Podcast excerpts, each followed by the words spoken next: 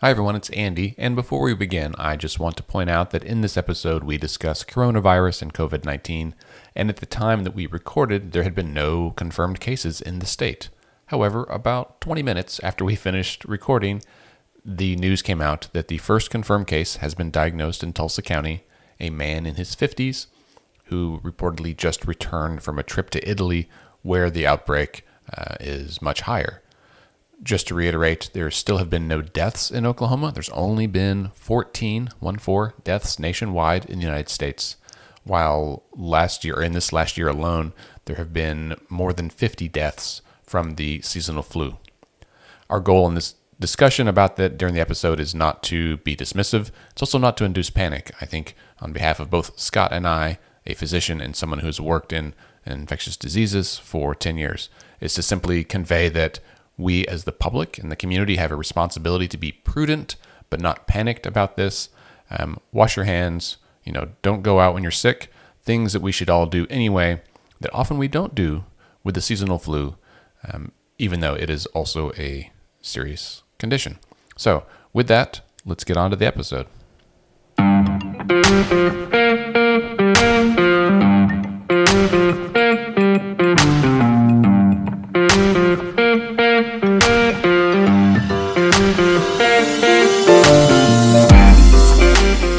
Hey, everybody, and welcome to Let's Pod This. My name is Andy Moore, and I'm joined, as we are every week, by our usual crew. To my left, Dr. Scott Nelson. Hello, sir. What's up, man? No scrubs for you today. No, not today. In Not your today. in your common Clark Kent common wear. Is that what that is? I don't know. Uh, Bailey Perkins across the table. Hello. Hello, everybody. Thank you. And at the sports desk, Neil the intern. Hello, Neil. Hi, everybody. Thanks for being here. All right. I've been looking forward to that music like for like three days now. Scott, you can just listen to it on Spotify whenever you'd like. I do that sometimes. I do too. My kids don't understand. All right, so this week we're gonna be a little bit different. We'll talk some about Oklahoma politics because that's what we do here, but we also want to talk about some well, like national level stuff because this week was Super Tuesday. Super Tuesday. Wait, sh- that, that was this week? Yeah, you remember? Ah, We've texted about it all week. Um, Scott was having a jonesing for some 538 model talk here, and they didn't have the model up until today, right? For like freaking three days, they didn't have the model up, and I was like, "How?" Scott was scratching him, so I got, I gotta, hey guys, I gotta have the model. I gotta, where's the model? I text, I was texting Andy. I'm like, "What?" I was like, "What the hell did like did freaking Super Tuesday like break the model?" And then Nate Silver tweeted last night. I was like, "So uh, the incredible volatility in the race after Super Tuesday has required us to uh." Rethink some of the coding and the model, and I was like, "Super Tuesday broke the model." That was a decent Nate Silver impression. Thanks, man. Um, so we'll talk about Super Tuesday, winners, losers, turnout, all that kind of jazz. We also want to uh, deviate from straight up politics to talk about the coronavirus because it gets closer every day. So we're going to talk about Oklahoma's response to that and just some general information. Scott, you're a physician. I used to work in infectious diseases. Feels like a topic we should cover at least in brief. We can handle this. Uh, in case it's in case you have to tune out early, just wash your hands and That's really the the bulk of it. with that and, and as everyone on the internet has pointed out excellent advice for every other day of your life as well Yep. regardless uh, and then we'll kind of roll from there into some other healthcare related things healthcare agency consolidation late breaking updates about the medicaid expansion efforts and, and proposed things here in the state and then we're going to end just with a recap of something that we I think we talked about in brief last week, but came uh, came back up this week, reared its ugly head. And then any other bills that uh, that we think of while we're talking. That's usually what happens. Yep. And another thing. Yep. Yep. All right. Okay. Well, uh, on that case, let's start out with Super Tuesday. Scott, I see you opening up a secondary device for another screen. I assume this is going to be. Well, I think it'll be important for our listeners to know like why it's called Super Tuesday. Oh, that's a great idea, Bailey. Tell us. So Super Tuesday um, is the terminology where we refer to uh, the big primary day during um, the presidential election season every four years, and it's the day that I believe that 14 states vote in the presidential primary. So they call it Super Tuesday because it gives a significant indicator on what the elections will uh, look like. And it's the reason why so many candidates made the decision to drop out either before or after Super Tuesday based on um, the polling data and the outcomes of that Yeah. primary election. So last week when we recorded, uh, who had had Buttigieg and No. Klobuchar dropped out? There's no. No. It was before we recorded before South Carolina. So Oh, that's right. So a lot has happened in the past week. Thank you, Neil. Um, it has been arguably, I think. I mean, I think one of the most volatile weeks in like national mm-hmm. politics mm-hmm. that I can that I can remember. Sort of Volatile in terms of like numbers and changes and that stuff, not like human on human violence. Well, I mean, yeah, I mean, like let's just just kind of say, oh, where were we a week ago? So a week ago today, right? Today's Friday the sixth. A week ago today, the South Carolina primary hadn't happened yet. If you went to the 538 model, which is of course the gold standard in my opinion for like election forecasting, you would have seen that Bernie Sanders, um, despite probably going to lose South Carolina to Joe Biden by about 10 points, um, Bernie Sanders was still the odds-on favorite for a plurality, if not a majority, of the delegate count in the Democratic primary. Right? That was like a week ago today.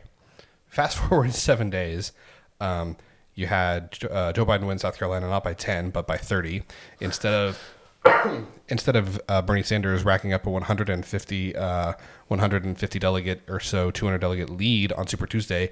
Um, Joe Biden won 10 of 14 states. We still don't have final counts, but Joe Biden may well come out with the delegate lead overall from Super Tuesday. he's ahead by 70 right now. and then now, today, if you look at the 538 model that they turned back on this morning, um, you would see that Joe Biden is uh, given a seven and eight chance, seven times out of eight, that he will have not just a plurality, but a majority of delegates making him the presumptive Democratic nominee before the convention. That is a sea change.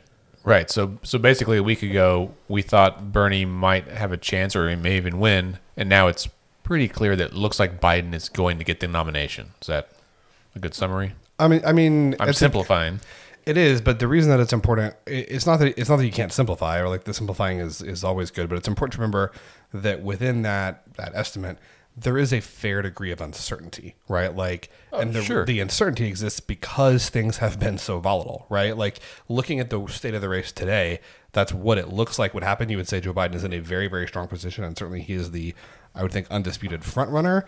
But with like, I think the confidence intervals on either side of that are like wide. Because everything depends on who turns out, and that's unpredictable until election day. Right. So so what happened this week with turnout? It was it was not what they expected, right? Um, it's in certain places. I think. Well, I will I will start by saying, notably, every Super Tuesday state had a, a significant increase in turnout over four years ago, except one. Oklahoma. We were the only state that had a decrease in, in overall voter turnout for the primary election, which was that again we were on the news for a not good reason. I think Virginia almost doubled turnout from four years ago, which I think is a, like mind-boggling that we like. Think about if Oklahoma doubled turnout, how crazy that would be. One, in addition to low turnout, the outcome was different than the previous 16 election. That's true because Bernie won, right? Absolutely. And so I know Scott and I have talked about this of it looking like a not Hillary vote more so than um, a significant support for Bernie, which could reflect in the numbers of why there there were lower turnouts this Right. this election cycle. Yeah, I also think too, like when you look at like there's you know certainly there's no arguing that turnout on Oklahoma was down like what nine percent I think across the board. Um, it was actually up in Oklahoma City, like the Oklahoma City Metro and Tulsa. Ah. It was down everywhere else. I was going to ask if you had a chance to look into that. Yeah. Yeah, so it's, so it's up here, but it's down everywhere else. So that um, I, th- I think that's what I, I believe. That's I believe that's the information that I that I got. I'll double check that real quick. Um, but um, that kind of makes sense, right? Like it's a Dem primary, so the places where you're going to see like higher turnout is where there's the most Dem voters. We've seen that Democratic voters have been decreasing all across Oklahoma in the last decade, but particularly in rural areas more so than the urban areas. So One, there were also a lot of assumptions from people that there was just a Dem primary. Right. That Republicans didn't have anything to vote on this cycle when there was also, for some counties, a state question about whether or not we'll have liquor stores open on Sundays and um, another one for Oklahoma City for a tenth of a penny sales tax on, I mean, to in, uh, to benefit state parks, and so there was that probably is another contributing factor to Yeah. not understanding that there was more to vote on as well. Which which is interesting because so like turnout between the two parties was almost even. Altogether, three hundred and three, well, almost three hundred and four thousand Democrats and Independents. Three hundred four thousand people voted in the Democratic primary, and two hundred and ninety-five thousand people voted in the Republican primary. Of course, President Trump won overwhelmingly, as we knew he would. That's often the case with the incumbent. Um, Zoltan only got thirteen hundred votes. Sorry, Zoltan. Yeah, so it looks like uh, looks like the in the in the Dem primary. So the the Dems saw a five percent drop in statewide turnout, but they did make progress in the Oklahoma City metro and in the Tulsa metro. So like Democrats are getting more consolidated in the metro areas. the rural urban divide grows. Mm-hmm. We're gonna have Right. to make special music for the urban rural divide. We reference that quite often. Yeah. I don't know what what that would be. Yeah, Something from the Great Divide, perhaps. but it is um it, it was it was it's just been a, it's been a really fascinating week. You know, we're still counting votes from California. Um, um, you know, I think the interesting thing is now. So if you're if you're a not if you're a not I'm gonna div, if you're a, if you're a Bernie fan, the road ahead might be it's a it's a tough road to hoe. I think. Um, You know, Bernie Bernie Sanders' best states arguably were on Super Tuesday. Um, California, in particularly, it was thought that he would do well in Texas. Joe Biden ended up winning that state. Um, so when you're looking ahead to like Florida, um, right now there's a poll out this morning that has Bernie Sanders underwater uh, to Joe Biden by 49 points in Florida. That would be, you know, like that's like 200 and something delegates. So if, if, if there's no other candidate that's at, at viability in Florida, Joe Biden gets all those statewide delegates. Um, Michigan, um, Michigan's really interesting because in 2016, Michigan is the primary that Bernie Sanders won. Um, that really kind of launched his like kind of comeback um, towards uh, Senator Clinton and made it like a race there towards the end. Um, whereas now, uh, I think Joe Biden's ahead in Michigan by like seven or eight points. Uh, Michigan's governor um, intro- uh, en- endorsed Joe Biden yesterday, I think. So he's expected to win Michigan. Um, I mean, I could be wrong. I think if he like that's if he gets all the delegates at Florida and like the vast majority out of Michigan, I think the race is probably over. From Yeah. a, like like it's uh, what's that saying? It's it's all over, but the something. Fat, Fat Lady lady sings. Well, no, there's something. There's like it's all over, but the I don't know. Kitchen sink. I think it's a sports ball reference. Is this another another Family Guy thing like last week? It's all over, but the crying. That's what I'm talking about. Ah, But I don't know. Is that a I song? haven't heard that one. It's a Never- song by never the heard Ink that. Spots. We need to bring back some of those old uh, musician artist names, the Ink Spots, the Commodores. They were good, a lot of good names Yeah. decades ago. Maybe they all got taken. That's why. That's why we got crap now. Like I don't know, Creed. Yeah. Um, the uh, Are they still a thing? Sure, sure. I don't. I re- I don't know. Um, the other thing that may be notable about turnout is that so that a lot we know that a lot of uh, Bernie support comes from younger voters, and they are certainly vocal and, and active on social media. So it often I think you hear pundits say, and maybe us, that it feels like there's a lot of support, and because there is, but that's a, that what it felt like did not translate to turnout, right? So turnout among younger voters was very low, um, kind of across the board. Lower than 16, actually. Yeah, But that's also consistent generationally. So yeah, but from decades to decades, the voter turnout for Mm-hmm. younger voters are always significantly lower than our seniors because our seniors are going to take that time to That's right. go vote. Um, so it's it's really interesting dynamics that that's not only consistent over time, but it's even factored in significantly to shaping uh, Bernie Sanders. yeah, Neil, do you guys have something better? You have something better to do on Tuesday? I'm 17 and 11 months, so it's not my fault. Why do you have a for? I, I assume you have friends that are able to vote. Yeah, I think I think if you compare to 2016, I think there's some differences in the primary. So, uh, 2016, the front runner would have been the first female president. I think was exciting for a lot of people. And then you have Bernie, who is was really new and exciting for a lot of people. I think now um, there's been a lot of outlash or uh, yeah outlash towards Bernie. Um, a lot of people online don't like Bernie. Um, it's not as new and exciting maybe as it was in 2016. And the other front runner is a man who is 80 years old who. Um, Hey, hey, hey, hey, hey! He is seventy-eight. 70. You. Aren't they both 78? Isn't Bernie also 78? I think- think, I think actually- 77. I think Oh, Bernie's okay. actually seventy-eight and Joe Biden's seventy-seven. I think, or Oh. maybe it's vice versa. I don't know. Who's counting? but you know it's it's not it's not a candidate that is necessarily as interesting to younger voters Right.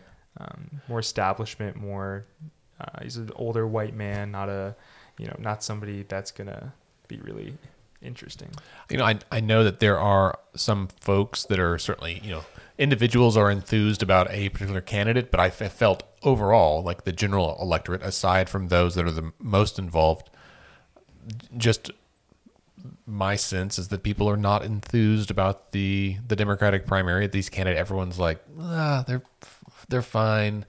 I'll vote for whomever, but they didn't have the same kind of passion that I think. And maybe this is not fair, but I think we often compare it to Barack Obama in 2008, right? Which is a once in a generational kind of thing. You might go back to Clinton or JFK or you know whatever that had similar kinds of turnout, and maybe that's not a fair comparison, but I think people are tired, right? Mm-hmm. Also, we're trying to fight a pandemic. Go ahead. One, not just tired, but I think there's also disappointment that out of the line of candidates, you end up with two older white men. Um, out of the diversity of candidates that we've seen, we saw the first LGBTQ candidate, we saw um, several women, we saw um, a black woman and uh, an additional black man, and Cory Booker being on um, the ticket. And um, so I think there is lost energy from what appears to be more in the same. And so now the fight is not necessarily, you know, how the party or the the presidency advances to, you know, expand, uh, guess diversity in that way, but more of the moderate versus far left divide, Right. which isn't as ingrained for those who aren't deeply entrenched into um, politics or or um, policymaking. Right. I mean, yeah, I, I for sure think that there, I think there are elements of, I think that there are elements of all of that that is correct. I also think too that there, I think there is, I think one difference between now and and eight and now and sixteen, um, and this is not like I can't. I wish I could take credit for this theory, but I'm not that, that sharp. Uh, um, this is something that um, Brittany Packnett, who is an activist, um, she hosts a podcast called Pod the People on Crooked Media. She's written some about this on Twitter. Uh, Lisa Sharon Harper has written some about this on Twitter. That there's, I think that there's a sense that one that, that one thing that's different now is in 2000, 2008 it was like there's a blank slate. Right, like you don't have an incumbent president, right? Um, now the the economic kind of crash had just happened, so that was on people's mind certainly. But um, you know, I think that there's a lot of fear in the country right now. There's a lot of there's a lot of there's a lot of fear. There's a lot of uncertainty. Um, I think there are a lot of people that um, are are feeling the effects of the last four years in a lot of ways, and are very um, um, scared for themselves or their communities if we have, you know, an, another four years with with President Trump and some of the policies that he's put forward. Um, and so I think that there's a sense among some communities maybe that it's not that it's not that these candidates there's not anybody that might have been inspirational but like maybe now is not the time to take a chance on somebody that's inspirational. Like there's a retreat to a, cho- a candidate that feels safe um, because winning seems to be more important than policy.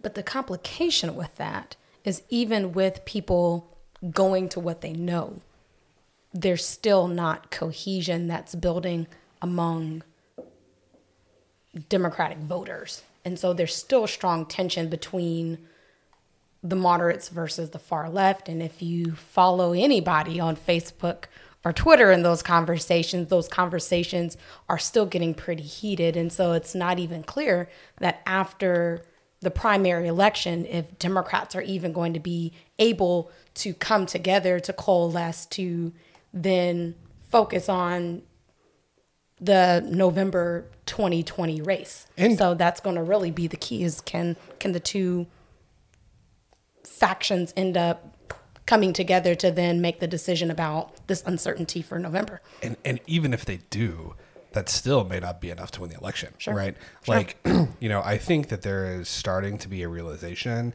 that, um, you know, I mean, I think, I think six months ago, even, I felt like there was a sense among some people that, like, oh, come on, like, just just nominate, you know, nominate somebody, like nominate somebody who's not crazy, and they'll win the election, right?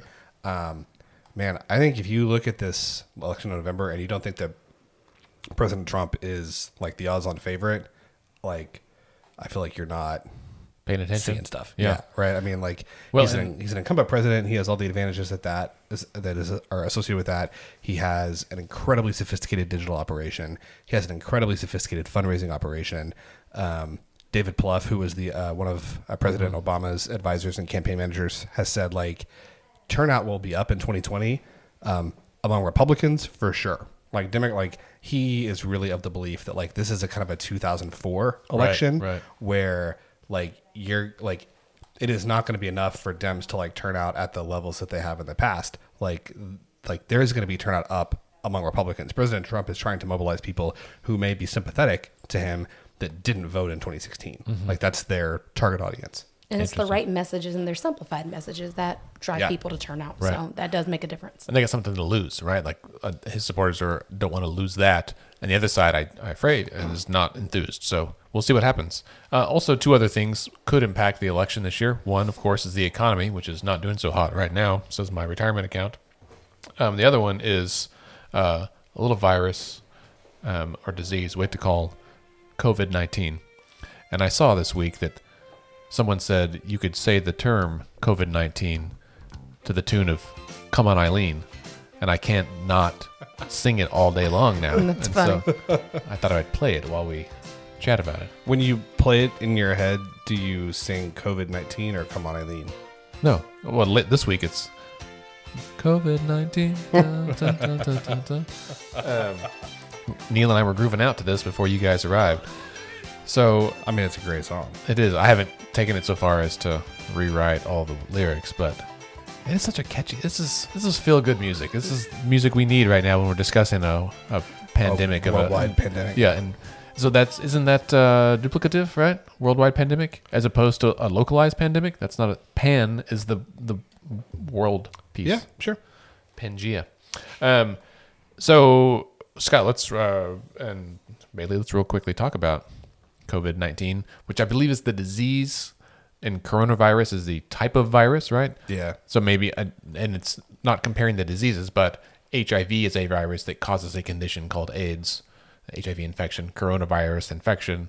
This one is called COVID nineteen Yeah. because it's the coronavirus from 2019. Yeah, man, it's here. We got cases in uh, cases in Washington. I think we got a case in Texas now, Georgia, New York, This is a Colorado. significant number in Col- I mean Washington State. so- Yeah, like there's a And bunch people yeah. died. Yes, we were looking. Um, Six. It's it's here, y'all. um, it is not yet in Oklahoma. If the health department website, the Oklahoma Department of Health, has a tracker on their page here. I think we should qualify that and say there have not been any positive tests in Oklahoma. Right, that's right. Well, there's a story about a couple of pastors who have self quarantined right. because they said they had been around people who had Craig, contracted. Craig Groeschel from Life Church, like the head head dude from Life Church, Yeah. um, who uh, could crush it with his biceps, I think, but uh, has yes self quarantined for two weeks because he was at some kind of conference, some kind of pastoral conference. Germany and the leader of the conference or one of the leaders of the conference is tested positive. So Interesting. Uh, Neil and I read earlier that the University of Washington has basically canceled all in-person classes, and they are basically canceling finals and telling people, you know, some professors will choose to have an online final, but it's at the professor's discretion. or it could be whatever your grade is is your grade. Right. And so I'm, I'm, I'm sure half the students are like, yes, I'm no final, I'm out of here, and the other half are like, I need that test. But wait, wait, wait. It's it's March, right? Indeed. Yeah. Yes. So, There's like- some midterms. but- yeah, it said finals. A couple months till finals. Yeah. Maybe they're being proactive. yeah. letting students know now do your homework, right? Well, and also there's been a lot of conversation among institutions, particularly universities, about those that they're sending yeah. for uh, study abroad Mm-hmm, and how to get those students back and what the process and procedures will be. Right. Because you can bring them back, but then it's like, well, but you got to go sit in a tub for two weeks until you make sure you're not sick. So in Oklahoma, on the health department website, it has the uh, a tracker. So far, zero positives that have been confirmed, five negatives, two that are pending results. So we'll see what happens. Um, Scott, I'm going to ask you for your opinion as a physician, and you don't have to give it, but um, do you think that this is being blown out of proportion at all?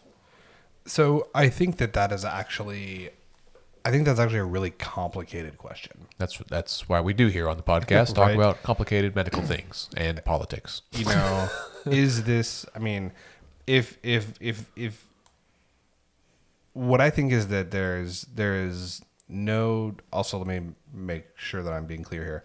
Um, I am a doctor. I'm speaking only for myself, not on behalf of any institution for which I may work or have worked in the past or will work in the future. This is You don't speak on behalf of your wife either. I'm sure she'd yeah like to. this is my this is this is my own opinion um so you know is there is this a, is this a serious thing? Sure. Anytime you have a novel virus that um, can make people very ill that is easily spread um, that's going around the world yeah that's a that's a big deal. I think if we're talking really honestly about what the danger is right now i i think it's reasonable to say one we we still have a lot that we don't know, but based on what we do know um, and and are learning, the danger seems to be more like the panic rather than the disease itself. Right, right. So, So, I th- yeah, I, I think it's important to say like this is serious in the way that you should take it seriously, but you should not panic about it and go buy your store out of bread, milk, eggs, and face We've masks. done that with hand sanitizer. Right. Yeah. There are so many stores that are completely out. Right. So Also, know- so much so that Tito's vodka had to tweet that like the recipe u- going around about don't use it for sanitizer. yeah, there was like a recipe for how to use vodka to make your own sanitizer, and they were like, uh, just to be clear, our vodka is 80 proof. NIH and WIP says it's got to be like 80 percent, so like would that be 160 proof? Yeah. So we don't qualify for sanitizer. And I was like, that is what a bizarre world that a- hilarious. that a Tito's is not liable if it right doesn't work. coronavirus, Tito's vodka's getting involved. This has an impact on the bourbon industry. Scott and I are going to take it very seriously. right no i mean i think it is it is a big deal i mean but um but it's it's a big deal in the same way that like you know the flu is a big deal every year right this is a disease from what we can tell this is a disease that seems to um, it can make it can make certain people very very sick. The people that it seems to make very very sick are people that are either over about 70 or chronically ill or both right? Like if you fall into that category then this can be a very dangerous virus for you. Now there are a lot of those people so this is this is serious because part of our job as like you know doctors public health officials and like the public at large just as good citizens is to try and protect each other. So yeah we need to all take it seriously. Even if you're a an otherwise healthy 30 year old person you need to take it seriously so that you can try and protect those people who might be more vulnerable right? Um, you know i think it is you know it, it is a it's a tough disease to deal with because it seems that many many people who are infected have minimal symptoms or maybe sometimes even no symptoms. And so it's very difficult to contain. You can't easily draw a line and say based on this criteria you should stay home. Or if you have these symptoms you should stay home because the symptoms are so nonspecific.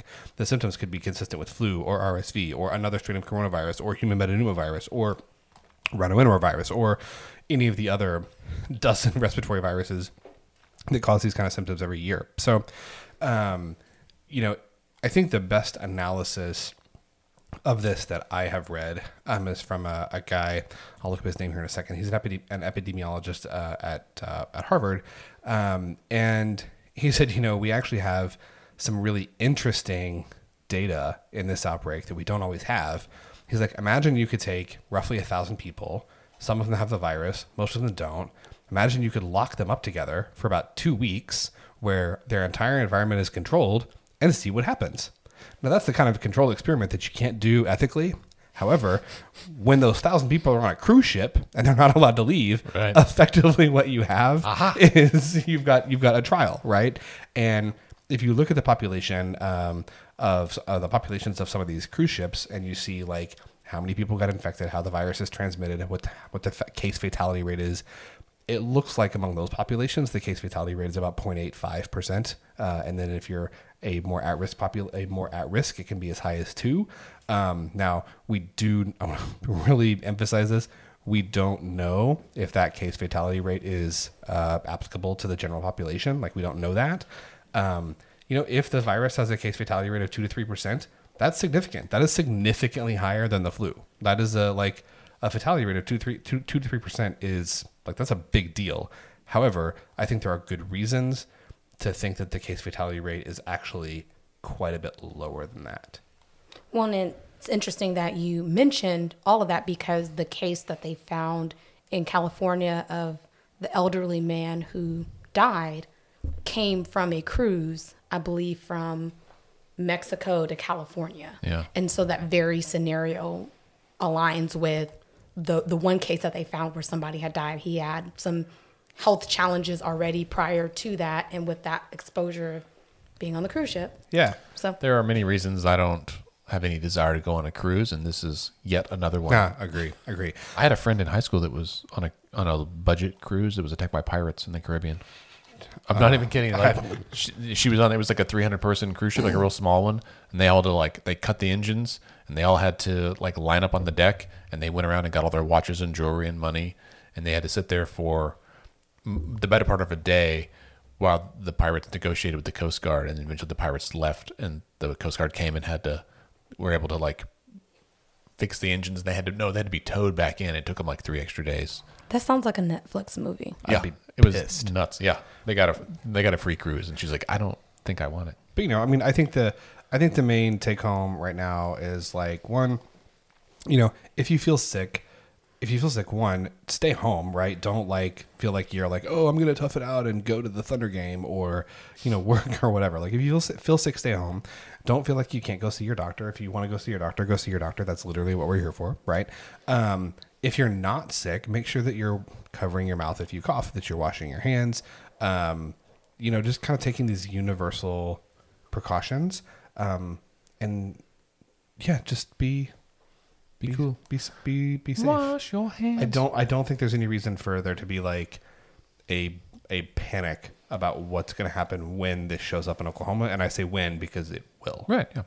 There's there's no reason to panic at the disco, if you will. Indeed. All right. Well, let's. Um, so from one healthcare story to the next, let's move on to what would happen. Well, not really what would happen, but the the subject of healthcare agency consolidation, which we discussed a couple of weeks ago. Steve Lewis over at the Oklahoma Policy Institute has a, a really great blog post from March 2nd about this, uh, entitled "Proposed Consolidation of State Health Agencies Deserve Careful Planning and Consideration." And um, it's a good read. It's not too long. I think it's important that Steve points out here that this is different, right? So than it has been in the past. So every every few years, uh, about I don't know, every ten years maybe, the whoever the governor is is like, you know, we should we should consolidate consolidate these agencies for efficiencies, and then ten years later, the It next becomes governor too powerful. Right. And then the government says, no, we should divide them up because it's it's too much. And then well, let's put them back together. And and so that's where we are now is that we're reconsolidating things that were broken up under Governor Fallin in some ways. Well, didn't she create OMES or was that under Henry? Do you remember anybody? I do not remember. I'll have to look that up. I up. thought OMES was under her, but who knows?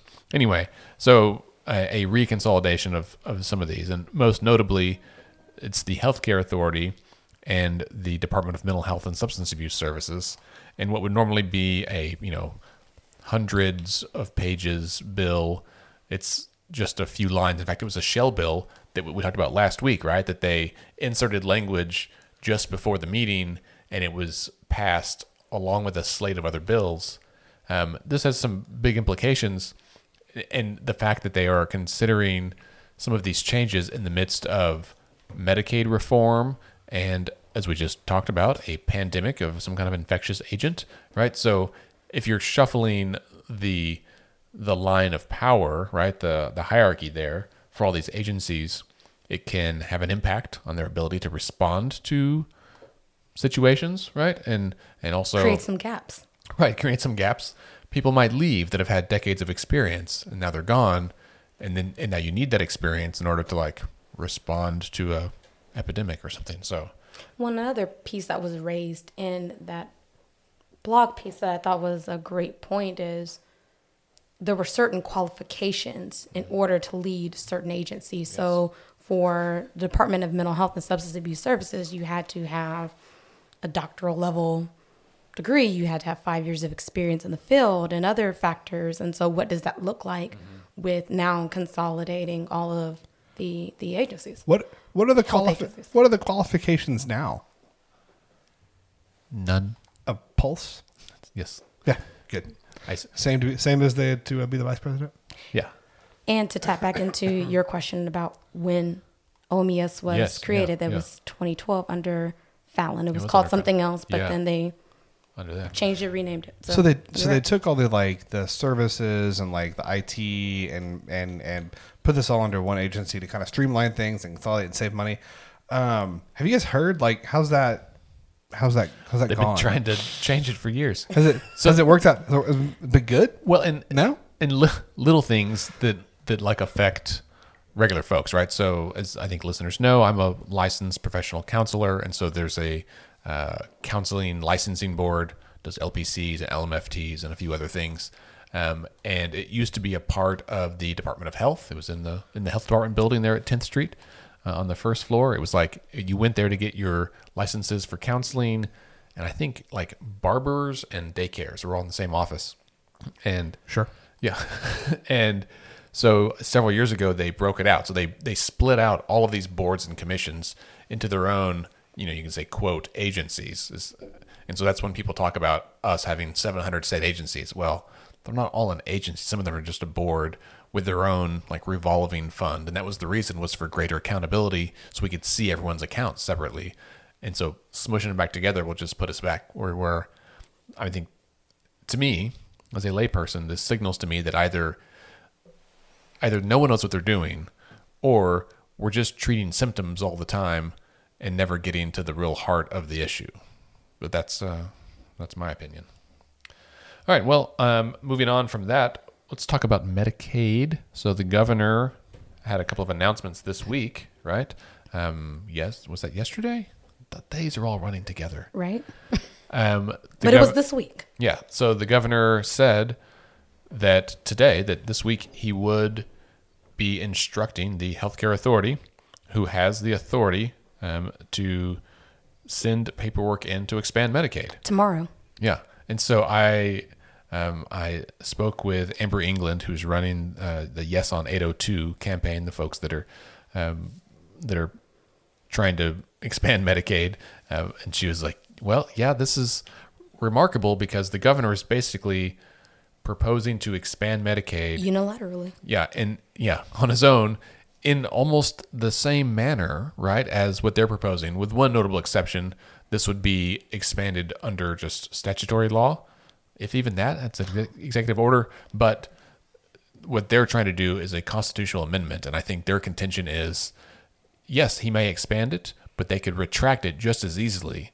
And so the need for the state question remains to ensure that it is it is there and can't be just people can't lose their insurance equally On unilaterally. Yeah. on a Well, I think part of the rationale is to be able to say, look, we've done this. We don't need to do the state question. Sure, And yeah. so that's another possible, I guess, political strategy in Yeah, the yeah. timing of trying to get this done because he has said publicly trying to get this done by July 1st. So Right. And I, you know, if I was uh, working on the, if I didn't, I'll say it this way if I didn't want to expand Medicaid in this state and I was the governor, what I would do is expand Medicaid now, put it on the ballot, hope no one shows up, and then unexpand it.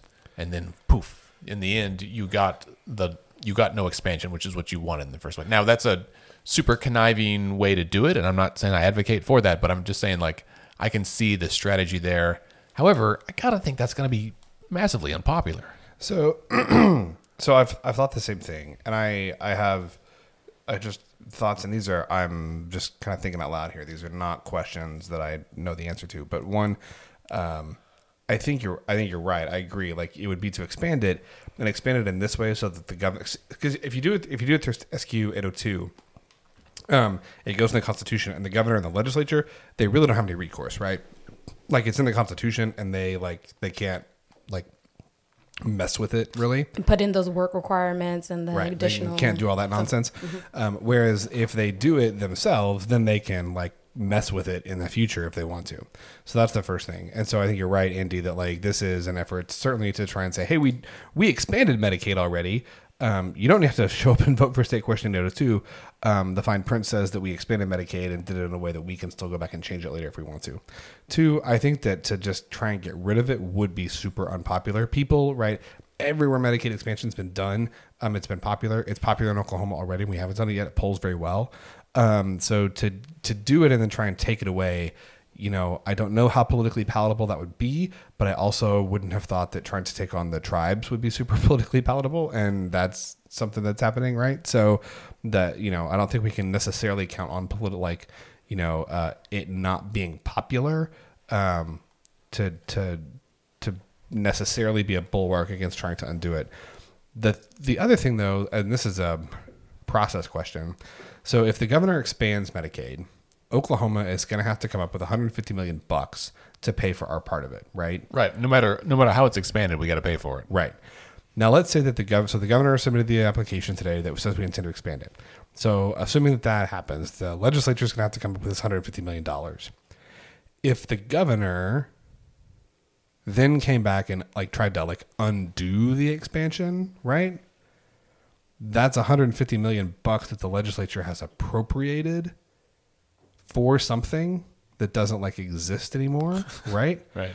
So what happens? Like, is there a special session? Does that go like does that money go into GR to be appropriated next year? Does it go into rainy day? Like, what happens to the money that they? Because I can guarantee that if that's going to require the legislator to come, legislature to come back and like do something with that money, that's not going to be popular for them either, mm-hmm. right? It depends on where the money is put. So if the money is put into GR and they're saying we're when it's time for the budget discussion that this money would be used for Medicaid expansion, then it could be reallocated somewhere else in the future if Right. because you can't necessarily like earmark in that way. So Right. that absolutely could be a a potential strategy if money is put into to GR. So How interesting. Um, so then I think that kind of brings us really to the end of uh, our thing we had to talk about. And I just want to touch on this because it was a big deal this week.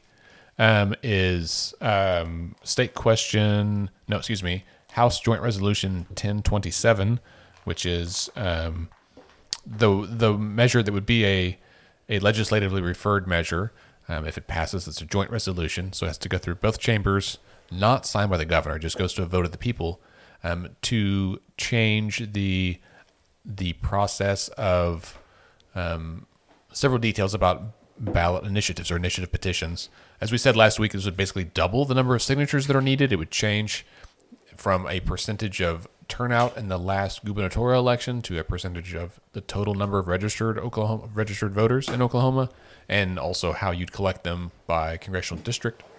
So I think uh, I've talked to several people who have been involved in the ballot initiative world for a while, and they've said Bailey that this would essentially render initiative petitions impossible in Oklahoma, um, and and then what does that do for the future of our state? Sure, especially in a populous state that likes to be engaged in decision making. We vote for everything from dog catcher all the way up. Right. And so this definitely would be a blow to how Oklahomans fundamentally see themselves in the role of participating in decision making in the state. And so we'll see, I guess, how palatable that'll be um, in the public's eye. Um, Should it get through? Is it going through as a It's a joint resolution. So Yeah. what I think is interesting, and Representative Pfeiffer is the one that's running this, is that it would have to be passed by a vote of the people, right? So there's a potential that this gets put on the ballot. I guess probably in June, if I was the governor. If so, they've got to pass it out of both chambers here in the next month in order for that to happen. Um, but there's a chance it could go, you know, it's going to go on a ballot with another state question or questions, right? Sure. So it could go on June and like maybe Medicaid's on the ballot with it, or which would help, which would presumably help Medicaid, right? Because people are going to come out and be angry about it. Or this one goes on the ballot in November and helps whatever questions are on that ballot. And it just seems like in an election year, kind of a bizarro thing to try to get through Absolutely. when when there's so many ballot questions that are um, the driving interested parties who are definitely going to vote against this. Sure. Um, although with that said, I mean, I guess any year we have you know four to seven state questions, and any of the turnout there is going to be people who care about state questions and and would oppose this. And so I think this will be this is a heavy lift, but it's not impossible. And you know, I, I certainly, I, you know, as our listeners know, I am someone who is running a state question campaign, so I care about this. Um, it it wouldn't affect any of the state questions that are out there. So Medicaid, criminal justice, recreational marijuana, independent redistricting would would would get through before this. But looking ahead, the reason that we have the initiative petition process in this state is because too often um, we feel like our our government is not passing the laws we need them to pass, right? So things like Medicaid expansion have been talked about for 10 years. The legislature didn't do anything about it, and so finally it's up to us to pass it. And so One other piece too is it's agnostic to any type of ideology or belief. Right. So you have those who may have the most conservative views posing initiative petitions mm-hmm, to mm-hmm. to get something considered by the vote of the people, mm-hmm. but you have some folks on the the far left doing the same thing, and so I think you could potentially see, you know, a, a moment of strange bedfellows coming together on this particular issue because it does take a toolbox. I mean, a tool out of the toolbox from um, Oklahomans to be able to to shape decisions in the state. Right, and in our our initiative petition process is already much more difficult than mo- many states. Not every state has it though, so Absolutely. we're, I mean, I think we're grateful there. Um, but yeah, it's really interesting. It, it would, it, it's something that would hurt people of all political stripes because you, you know, given the winds of change, you never know what side uh, of an issue you're going to be on, and you might care about it. And so this is a big deal. Um, Yeah, so we've think- seen a range of issues over time, so it, it would definitely be concerning for many Oklahomans. Yeah, that's right. So I, to that end, I expect we might see an opposition to this making strange bedfellows. Right? You might have um, conservatives and Democrats actually agreeing that this is a bad deal for the state. So, all right. Well, um, on that note, I think that brings us coming in hot there. Um, that brings us to the end of the episode. Bailey, it's just you and I left. Scott and Neil just took off. So, um, toodles to those guys. Um, thanks for being with us, uh, Bailey. Thanks, Scott and Neil, who've already left. Don't forget to subscribe and rate Let's Pod This on Apple Podcasts because that helps other folks discover us. Tell your friends. Uh, go to our website, let'sfixthisok.org. And be sure that you've signed up for our email list. Uh, I don't send many emails, but I'm getting ready to send one out probably over the weekend with some important updates about upcoming events and uh, some of this information about bills we've been discussing, uh, as well as links to our podcast. So tell your friends, your parents, your mom, your dad, your uncle that you don't talk to that often. Let them know that this is a good place to get information and maybe even a, a little bit of insight into Oklahoma politics. Let's Fix This is a nonpartisan, nonprofit organization who strives to educate and equip all Oklahomans to engage with their government. We encourage you to get involved in any way you can. Remember, decisions are made by those who show up. Have a great week.